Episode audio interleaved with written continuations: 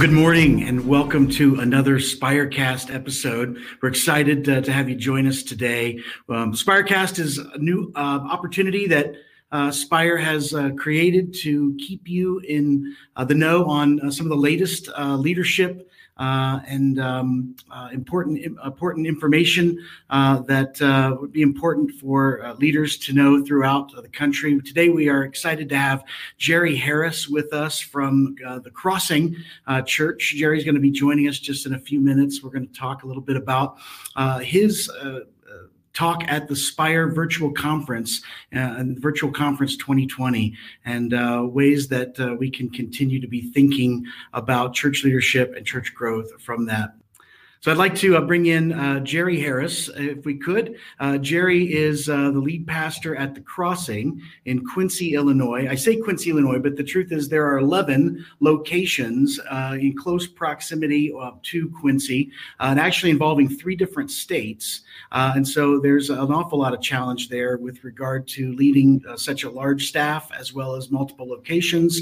Um, but we're super excited to have Jerry with us today to talk a little bit about his his talk from the 2020 virtual conference, which was Wrecking the Rural Roof. Uh, and so excited to be able to talk a little bit about that. Jerry, welcome. Uh, tell me how, how, the, how folks at the crossing been? How's your staff been in the early part year of 2021? Good. Uh, we've been doing very well, and I'm very bullish about the future. I think that there's a differences depending upon you know where you are in the country, what your ministry setting is, um, there may be some general rules that we might see as as we're looking, but in the rural areas, particularly where we are, um, there it was a greatly diminished uh, effect that uh, that we felt. It was interesting that Quincy, Illinois, was actually on the New York Times top ten list for worst places uh, having to do with COVID.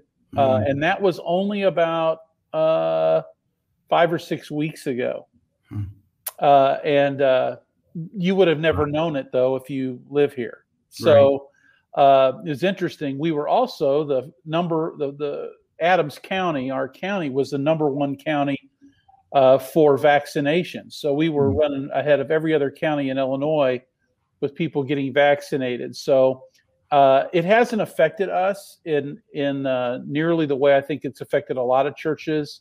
This last weekend, uh, we were uh, seventy two point five percent of our uh, pre COVID attendance number at a live location.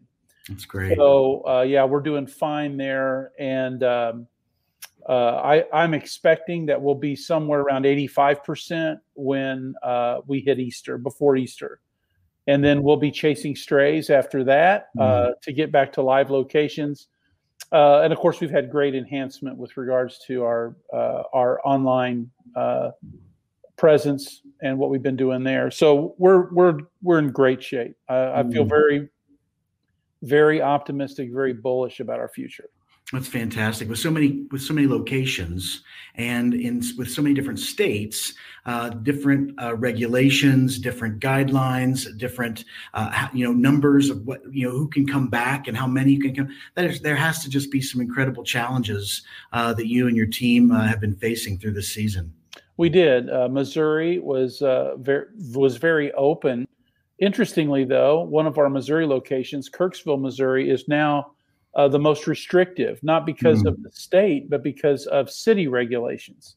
Mm. And uh, they they're still what they they're requiring 100% mask wearing in a church setting environment. So like you can't take your mask off to to sing or or something like that. And we do our very best uh, to be in good relationship with the uh, uh, county boards of health, uh, but you know Missouri had its rules. Oh, Iowa, we're in Iowa, and Iowa had uh, uh, not very much in the way of restriction through the process. Illinois, uh, very restrictive, uh, but uh, we're downstate in Illinois and uh, in a rural area in Illinois. And so a lot of those rules and regulations just really didn't reach down here. And there's a lot of state law that that affects that. And our governor was taken to court over some of that and had to release restrictions on churches pretty early. Mm-hmm. So uh, I know that's different in other states, but that's kind of our circumstance. Mm-hmm. I know it's been difficult uh, all over, um, and um, if you are uh, you know, in in a rural church, a lot of the things today that, that Jerry's going to share from his talk and some of the questions that we get to have afterward are going to be really great for you. Uh, but if you are maybe in a little bit more of a metropolitan uh, setting, uh, I guarantee that there are folks who are coming in or that are crossing your path that are from more of a rural location as well. And so I think there's some great things that Jerry shares in his uh, virtual conference 2020 talk that are pertinent for every leader. And so excited to go ahead and uh, take a look at uh, that talk now.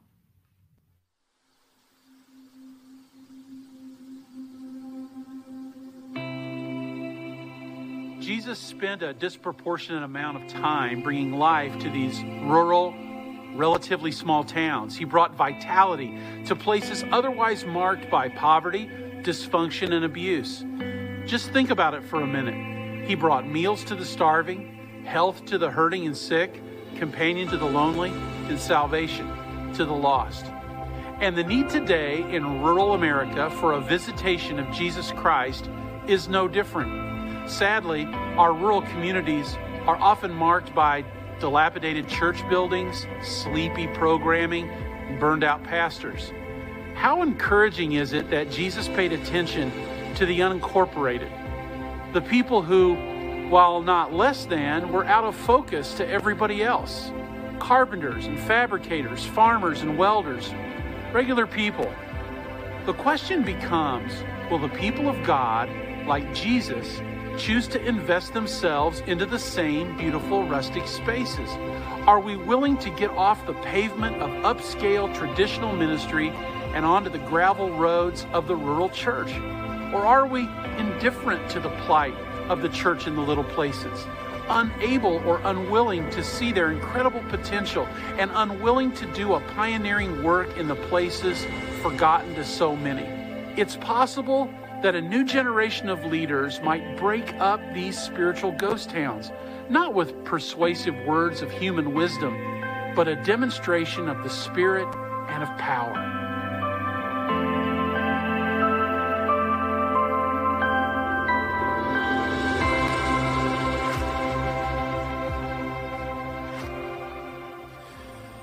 It's so great to connect with you today.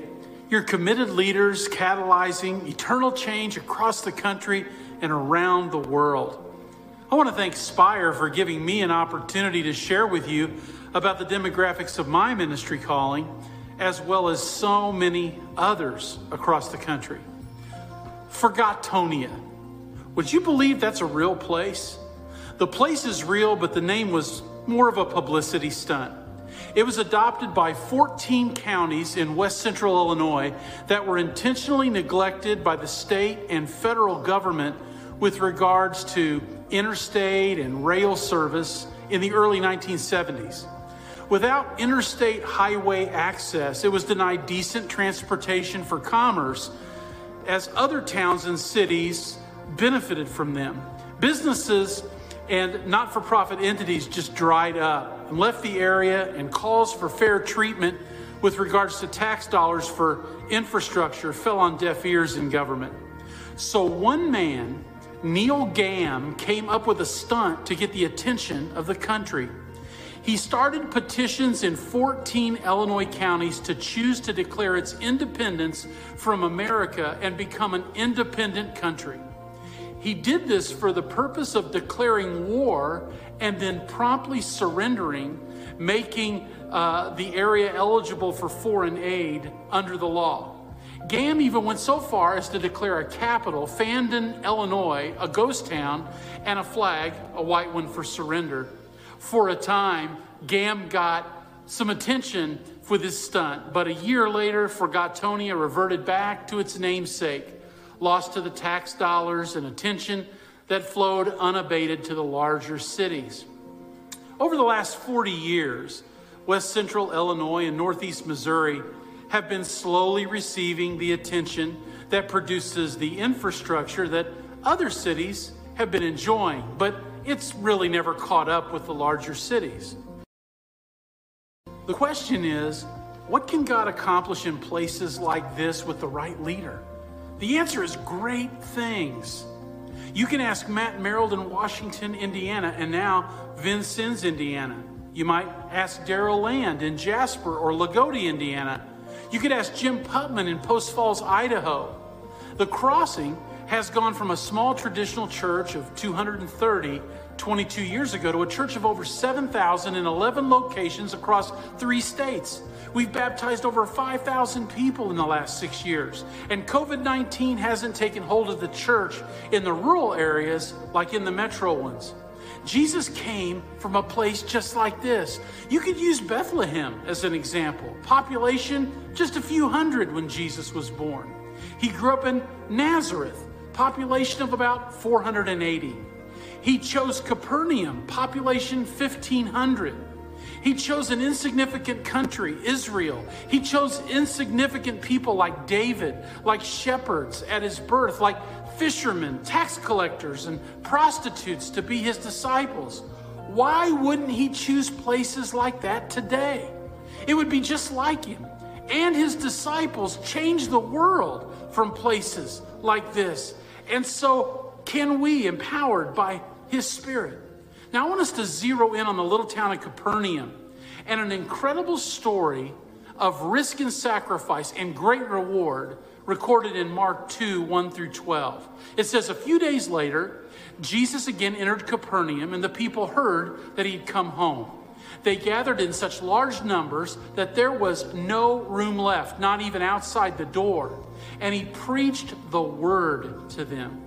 Some men came, bringing to him a paralyzed man, carried by four of them. Since they could not get him to Jesus because of the crowd, they made an opening in the roof above Jesus by digging through it and then lowered the mat the man was lying on. And when Jesus saw their faith, he said to the paralyzed man, Son, your sins are forgiven. Now, some teachers of the law were sitting there thinking to themselves, Why does this fellow talk like that? He's blaspheming. Who can forgive sins but God alone? Immediately, Jesus knew in his spirit that this is what they were thinking in their hearts. He said to them, Why are you thinking these things? Which is easier, to say to this paralyzed man, Your sins are forgiven, or to say, Get up, take your mat, and walk? But I want you to know that the Son of Man has authority on earth to forgive sins. So he said to the man, I tell you, get up Take your mat and go home. He got up, took his mat, and walked out in full view of them all. This amazed everyone, and they praised God, saying, We have never seen anything like this. Now, there were some big risks taken in this story. The four men took a risk by destroying a perfectly good roof. Jesus took a huge risk by being accused of blasphemy. Even the paralytic took a risk, being willing to risk even further injury. It made me ask the question of myself what have I ever really risked to help someone who desperately needed it? I think about all the cost and fears associated with that story. What have I been willing to give up? What would motivate me to take a risk? What lines would I cross? You know, the truth is, much of my life is lived out of sight, out of mind. That's how I would see the people packed in to hear Jesus speak that day. See, they were more concerned about seeing Jesus themselves than someone else seeing him. But not these four friends. Would I do whatever it takes to reach people who are far from God? Would I do fresh things and fresh ways to reach people no one else is reaching? Would I take big, faith filled risks and never insult God with small thinking or safe living. To many of us, rural places and people are like that. They're out of sight, out of mind. If there's not a Target or a Chick fil A, I'm out. People aren't any different. We live our lives surrounded by people on mats, spiritual mats. They may, they may be paralyzed in their marriage or their family or their job or in their social relationships. Today, they are paralyzed by fear. And now, with COVID more than ever, they live day after day in the same repetitive cycle without the answers that only the gospel can give them. Without someone making an effort to change the status quo, there won't be any change in that. Who do you see around you today? And if you don't see them, why not? Is there a roof in the way? Is it a roof of your own personal priorities? Things that mostly focus back on you? I believe the truth is that we're our own biggest obstacle when it comes to truly making a difference because the roof is inside of here. We need a breakthrough. A breakthrough is when an obstacle becomes an opening. These four guys made a literal breakthrough through a very real roof. Today's rural churches need a breakthrough, but it won't be easy. Never forget that with every breakthrough, there is a pile of rubble on the floor that was once part of an important construction. There had to be a time of strategy in the story. I think about the guy that came up with this crazy plan and the work he had to do to convince his friends. Maybe you need some convincing about rural ministry. Rural churches can have a big influence in the community. You don't have to be as creative because older ideas are completely fresh in rural communities. You also have access to cheap technology. City churches, well, they're upgrading their equipment, and there are tons, tons of unaffected and disconnected people in rural communities. Buildings and property are often found at bargain basement prices. You can instantly become a hub for the community and you'll get plenty of free media attention, trust me. It's a reproducible model that works so well with multi site strategy, mergers, acquisitions, and all of that together can make that ministry an evangelistic magnet. All that to say that targeting rural or micropolitan communities might be an unlikely strategy but it has proven to be a great strategy to wreck the roof and get more people to Jesus. But at some point, it had to become more than just talk. Those four friends had to get up on that roof and start wrecking it. There comes a time when we can't just sit there anymore. We can't just talk about it. We have to take action. Now, there was nothing supernatural or miraculous about what they did but it opened the door to that very thing. And it's the same for us now. We're not going to just sit here. We're going to have to do something about it. There has to be a moment where declaration turns into demonstration. Now, here are four lessons from this story that I think applies to the church today. Number one, you know, I see a church more concerned about being inside than those people who are outside. I wonder if that might describe some of our churches today. Are we more concerned about being inside than those people being outside, that are, that are outside? We have to be more outwardly focused. And I see that in this story. I see four men. Here's the second thing I see four men more concerned about their friends seeing Jesus than they are seeing Jesus themselves. When are we going to be more concerned about others seeing Jesus than seeing him ourselves or getting the thing that makes us more comfortable, the context where ministry is easier for us? Maybe we need to give those things up because there's so many that haven't heard, that haven't responded. Number three, I see these four guys turning an obstacle into an opportunity. Wow. I mean, this is just an incredible story. How do you see your obstacles today? Because maybe they're just cleverly disguised opportunities.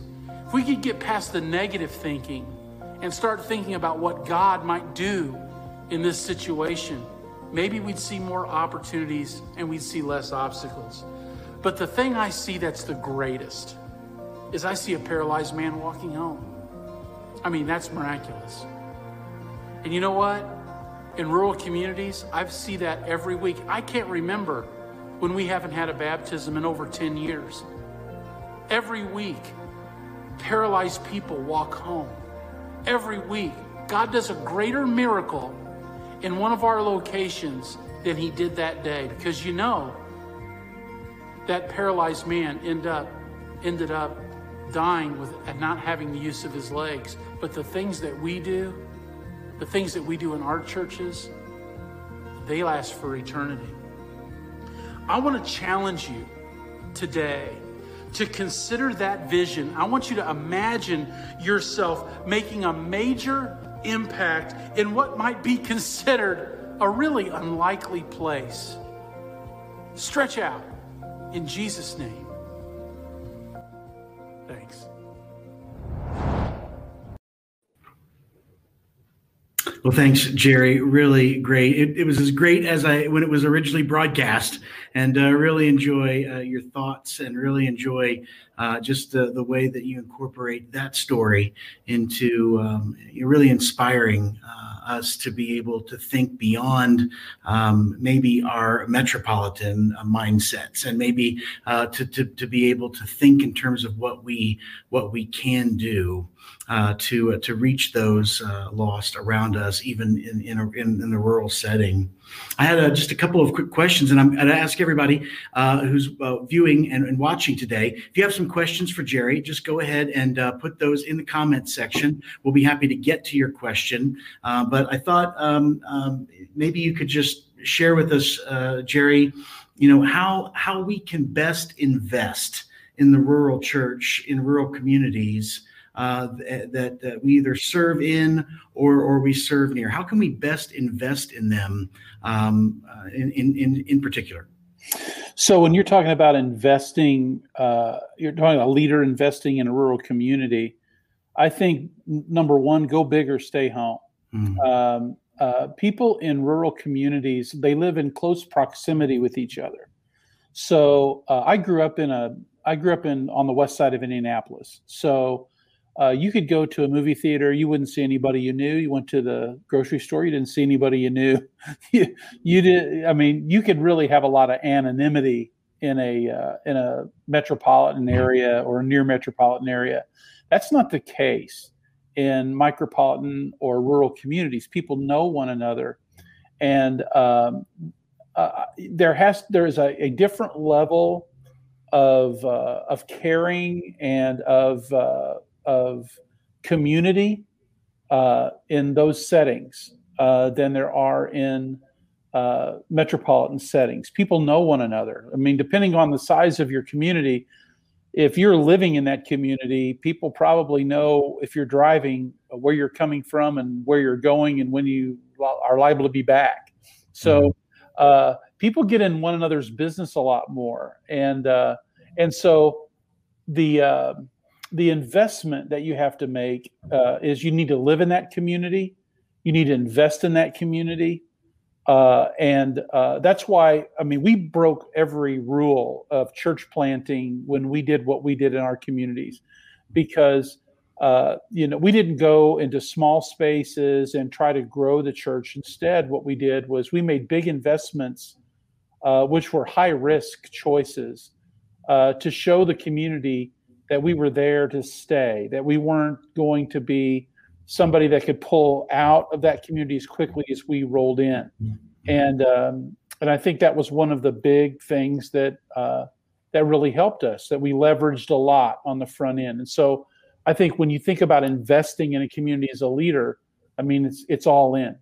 Yeah, I, I like that go big or uh, go home kind of idea. And you talk about risking big uh, in the talk. Uh, maybe you can share just a little bit in particular what type of things were big risks that you've seen um, you know get the most return from in reaching people. What maybe things in particular uh, were were big risks that you can remember taking.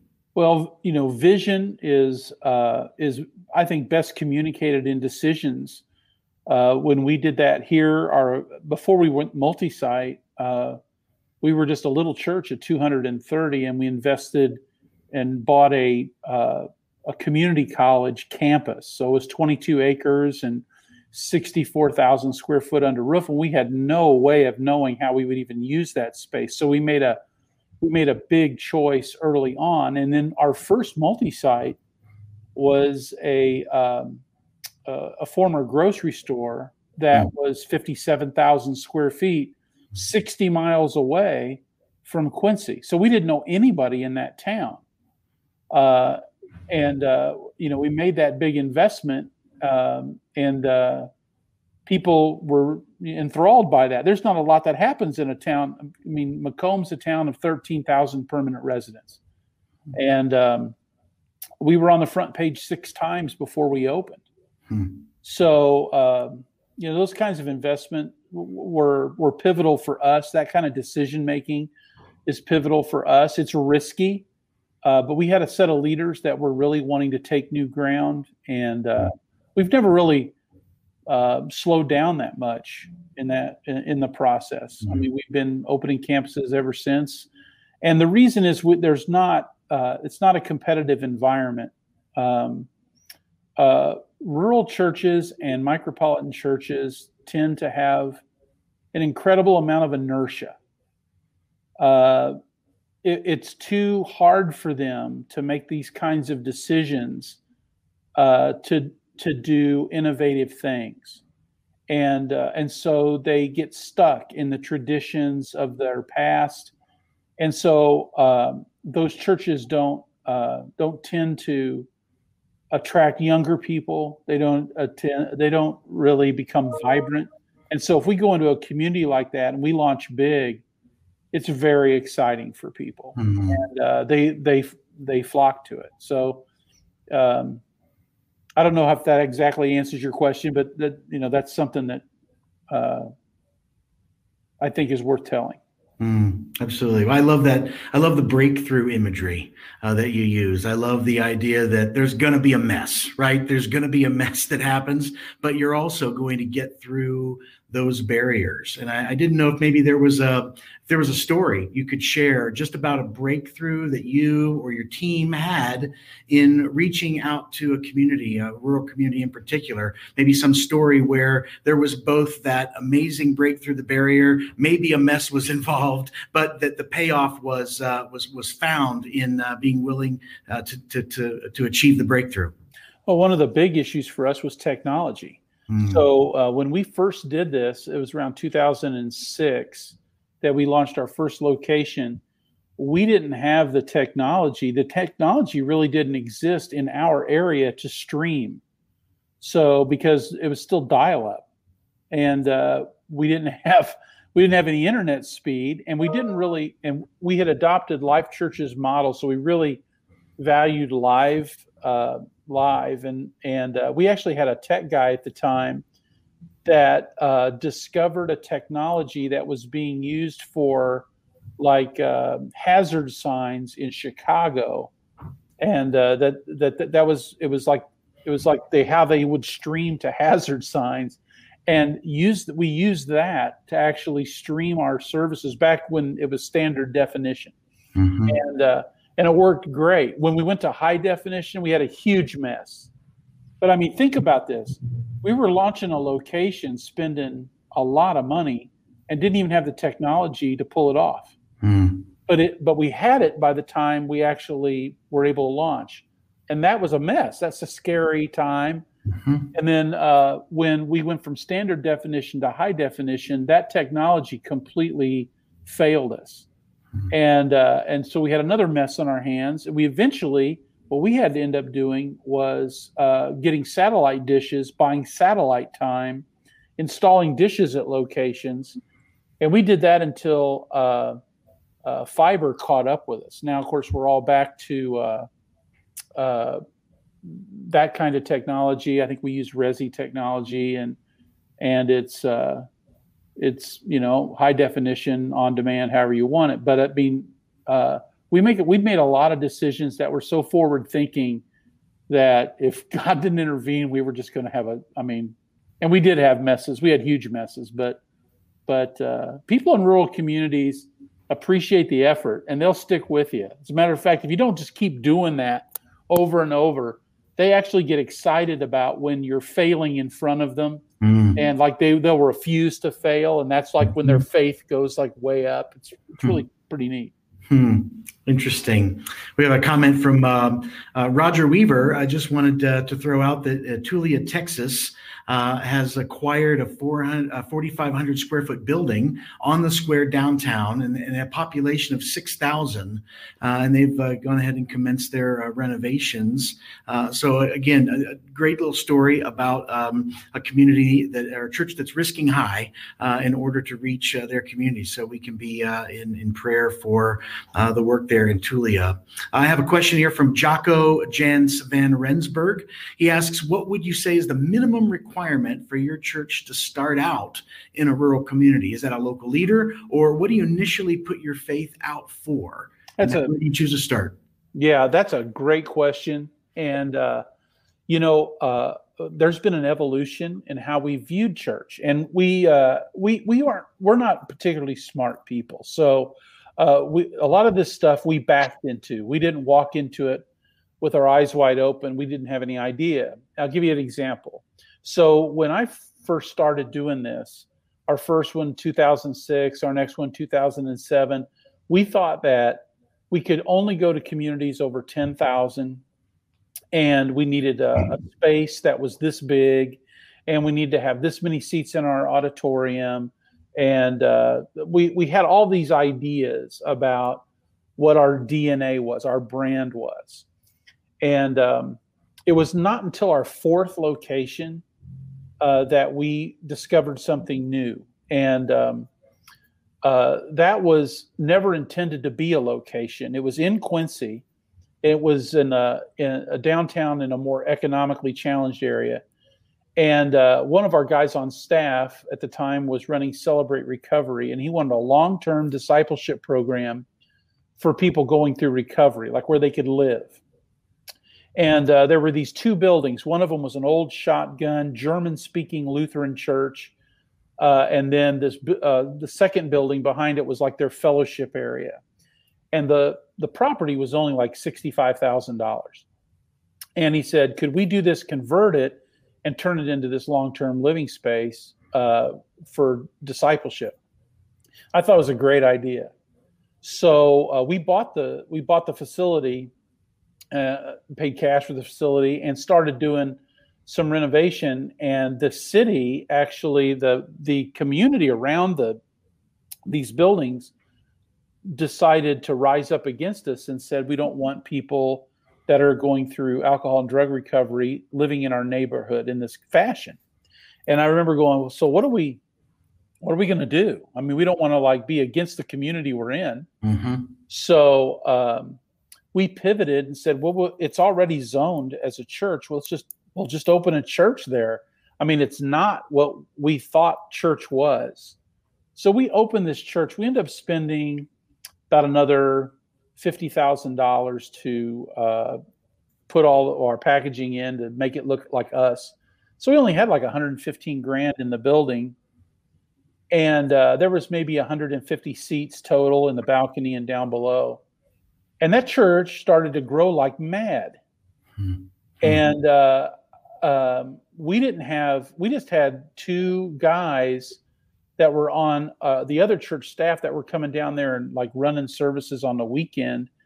And that church grew to be 500 people.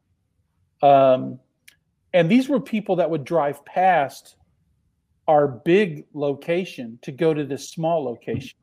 And this is what we learned in that we learned that people in our area will give up amenity for community.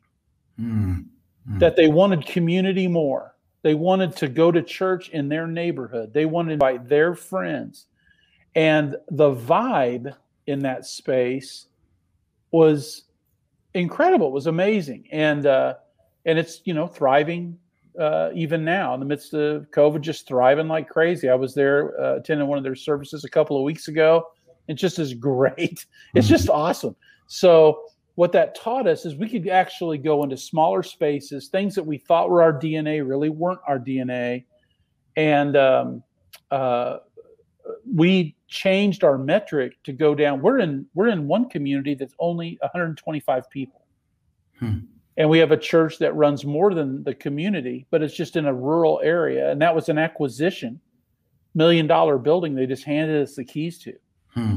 So um, uh, we learned a lot from that facility on you can go into really small spaces and medium sized spaces. And of course, that opened up a whole a, uh, a panorama of spaces that we could bring our church, our particular way of doing church. And I want to add one thing to this, if it's not too much. Uh, I was at a, a, meeting in New York uh, with uh, Jim Tomberlin and Todd Wilson running this meeting, and there were probably maybe a dozen or so leaders. And uh, one of the leaders there was a guy named David Ashcraft, and he is a, a pastor at LCBC Church in Manheim, Pennsylvania. LCBC used to be Lancaster County Bible Church, not a Restoration Movement Church, uh, and now it's uh, they've branched out multi-site, and now it's Lives Changed by Christ. And he was trying to figure something out because they couldn't figure out how to export their church into other locations without spending eight million dollars. They said the minimum amount of money that we need for our DNA to be transported into another location is eight million bucks. Hmm. And his vision was to have a hundred churches in Pennsylvania. And he was trying to figure out how we were doing it so cheap. And I wrote a book about it called Micropolitan Church about 10 years ago. And he had read that book and he wanted to talk to me. He was one of the guys at this meeting. And I said, You just need to come out. And he brought 13 people out. And this is a church that's 18,000 people, it's a big church. And uh, he brought uh, 13 of his lead staff out. And he was struggling. Like he was, I was taking him different locations, showing him stuff, and he was struggling.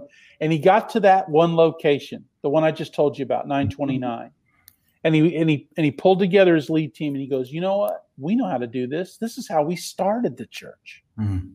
Mm. and they completely revamped their launch program for their multi-sites across pennsylvania and what were able they were able to drop the cost of location by 75% so uh, this thing uh, this idea of being able to like connect rural church uh, ministry with micro with uh, with multi-site ministry has got incredible potential. Like maybe there are people like that are listening and they're in maybe a suburban area or they're in and I've got a bunch of guys that have come here with their lead teams about this, but they see these rural areas around them and they want to be able to get into those communities. Well, I believe that now is the time, if there was ever a time, mm. church needs to be more distributed than ever before. It needs to be, uh, it, it doesn't need to be as monolithic as it used to be. I mean, remember these like huge juggernauts of churches in one location. I think that we need to break like I would not right now I I don't I don't want to say never but I will never build another uh, location with an auditorium that seats more than 400 I would, uh, you know, because a smaller location and more of those mm-hmm. are are better. So this guy that that uh, uh, wrote in and said he's got 6,500 square feet. You can do a lot with 6,500 square feet in a town like that. Mm-hmm. So, uh, and right now, I tell you, post COVID, there's going to be a lot of buildings for sale. Mm, true. So this is a good opportunity. This is a great opportunity for a church renaissance. I really mm-hmm. believe. Mm-hmm. Anyway, my opinion. Great words, great word. I think we're going to see uh, not only some consolidation, uh, but you know, also the opportunity for um, for for us to become much more localized, right? Much more intentional about uh, being. Uh, it, that's such an interesting story that you share about uh, the the larger church coming, not being able to um, reproduce themselves for less than you know the eight million dollar mark. Uh, sometimes we get so busy doing the things that we're doing. We get so busy with programs, we get so busy that we forget those essentials. We forget that, hey, wait a second, this is how the church started, right? Or this is how, uh, this is what evangelism means. And I love in the four lessons section of your talk, really uh, talking about, you know, getting to that point where introducing people to Jesus has to be that passion, has to be that point of, of, of go, has to be the reason why we, uh, why we do, uh, uh, something like step into a rural community and take a big risk. Um, so maybe you can just share a little bit. How do you keep your staff evangelistic in their mindset? How do you specifically help them focus on introducing people to Jesus?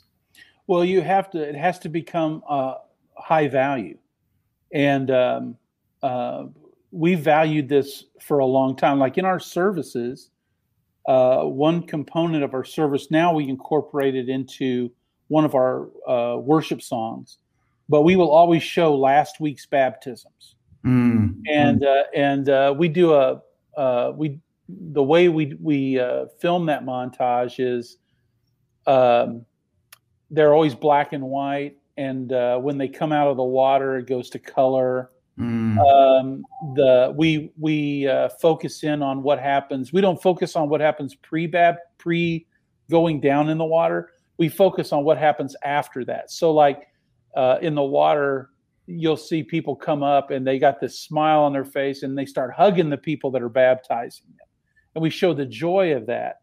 And I think it's been 13 years at the crossing since we had a weekend without a baptism. So mm-hmm. we normally have probably 10 to 15 a weekend. And it'll say, you know, this campus, this campus, this campus, and our people celebrate it. Uh, I mean, they're hollering, they're clapping, they're excited when they see it. So congregationally, it's valued. Uh, from a staff perspective, it's valued. I think I mentioned in the in the talk that like 5,000 baptisms in the last six years and um, 90% of those are adults. Mm. Mm. So it's not, you know, and, and, you know, I'm the I'm the publisher of Christian Standard, so I have the opportunity to see like the metrics of what our churches are doing, mm-hmm. and um, you can say that you're evangelistic, but your numbers should reflect it. Right. And uh, and so that that is a uh, that's our number one uh, core value uh, that we'll do whatever it takes to reach people far from God. I mean, that's just what we'll do. Mm-hmm. And um, and so, like, you have to be intentional in your services.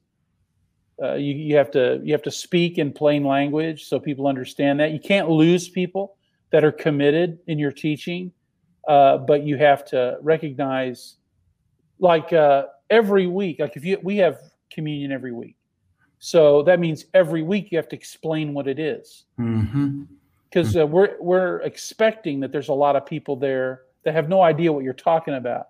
I've I've taught my staff. Uh, tell me, what was your first experience going into a Muslim mosque? Mm-hmm. Well, most of them never done that before. Right. But but how would you feel? I mean, if you walked into something that was completely strange from a religious standpoint, you wouldn't know anything. You wouldn't know what to do, where to stand, when to get when to you wouldn't know, you know, and you'd be so scared that you're just going to look foolish. And I, I I'm saying that in the American church today, in a post-Christian culture, people have no idea. They have no idea. Mm. And so you have to be able to make things uh, as plain and as accessible as possible, and at the same time, not dumb it down so far that you know committed believers uh, can't uh, connect with what you're doing. Um, but I would another thing that we teach at the crossing is that uh, we measure maturity, Christian maturity, by uh, four words, and that is, it's not about you. Mm. If you're still a consumer, if it's still all about you, then you're you're not mature as a believer. So uh, we set one of our core values is that we will uh, give up the things that we love to reach a generation that we love even more. That's our second core value, and um, uh, and so mature believers don't get frustrated that we're not doing something that we did in 1975 mm-hmm. because you know that's only i mean things that we did a lot of churches are only relevant to the dead Mm-hmm, mm-hmm. And we need to be relevant to the people that are around us. And I think that's why a lot of churches are dying because they can't do that. They can't make that pivot. And that's why going into a rural community with some kick butt church is so exciting because mm-hmm. there's nothing else going on. And uh, people they and they're curious and they want to see what it's like and they want to talk to their friends about it. So they they come and they share, um, and it's awesome.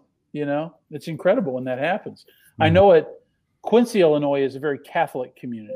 That's eight parishes and uh, high school, and elementary schools, and I know that uh, the Catholic churches in Quincy actually, if you go to a crossing, uh, you have to do penance to go back to the Catholic Church. Mm. I mean, you have to say this many Our Fathers mm. and this many Hail Marys because you actually went to the crossing. So, I mean, because it's some completely out of their norm. Anyway, I'm getting a mm-hmm. little tangential, but there you go. Well, appreciate appreciate those thoughts. Really, some great things. I'd love to have more time to just unpack a few of those things with you, Jerry. To be honest, and appreciate um, uh, not only your leadership at the crossing, uh, but also um, I failed to mention at the beginning that you are also publisher of the Christian Standard, and uh, so as a uh, leader and staying in contact with so many leaders and churches around the country, your point of view and point of vision for a lot of the things that we talk about today is is really important. And so we are grateful uh, for your willingness to uh, to come and be a part of this Spirecast. Thank you for your talk at the virtual conference uh, 2020. Thank you for all that you do for Spire Network and to continue to do. Thank you for your leadership at the Crossing and and for also uh, the work you do with the Christian Standard. Um, I really appreciate the opportunity to bring you this Spirecast today as we continue at Spire Network to uh, uh, the resources and to inspire inspire leaders who lead healthy growing churches. We hope that you'll continue to join us on our Spire casts. They happen on Monday um, at uh, around the same time, 9 o'clock um, Mountain Time, 11 o'clock uh, Eastern Time. And we look forward to continuing to bring you uh, some of the best content, some of the best leaders, and some of the, the best uh, inspiration um, as you continue to lead churches that are healthy and growing around the country. So thank you so much for joining us today. We look forward to seeing you next time. Again, don't forget to sign up for the webinar on Wednesday if you haven't at spire.network slash webinars uh, on embracing engagement. We look forward to seeing you soon. Thanks so much. Take care. Thanks, Chris.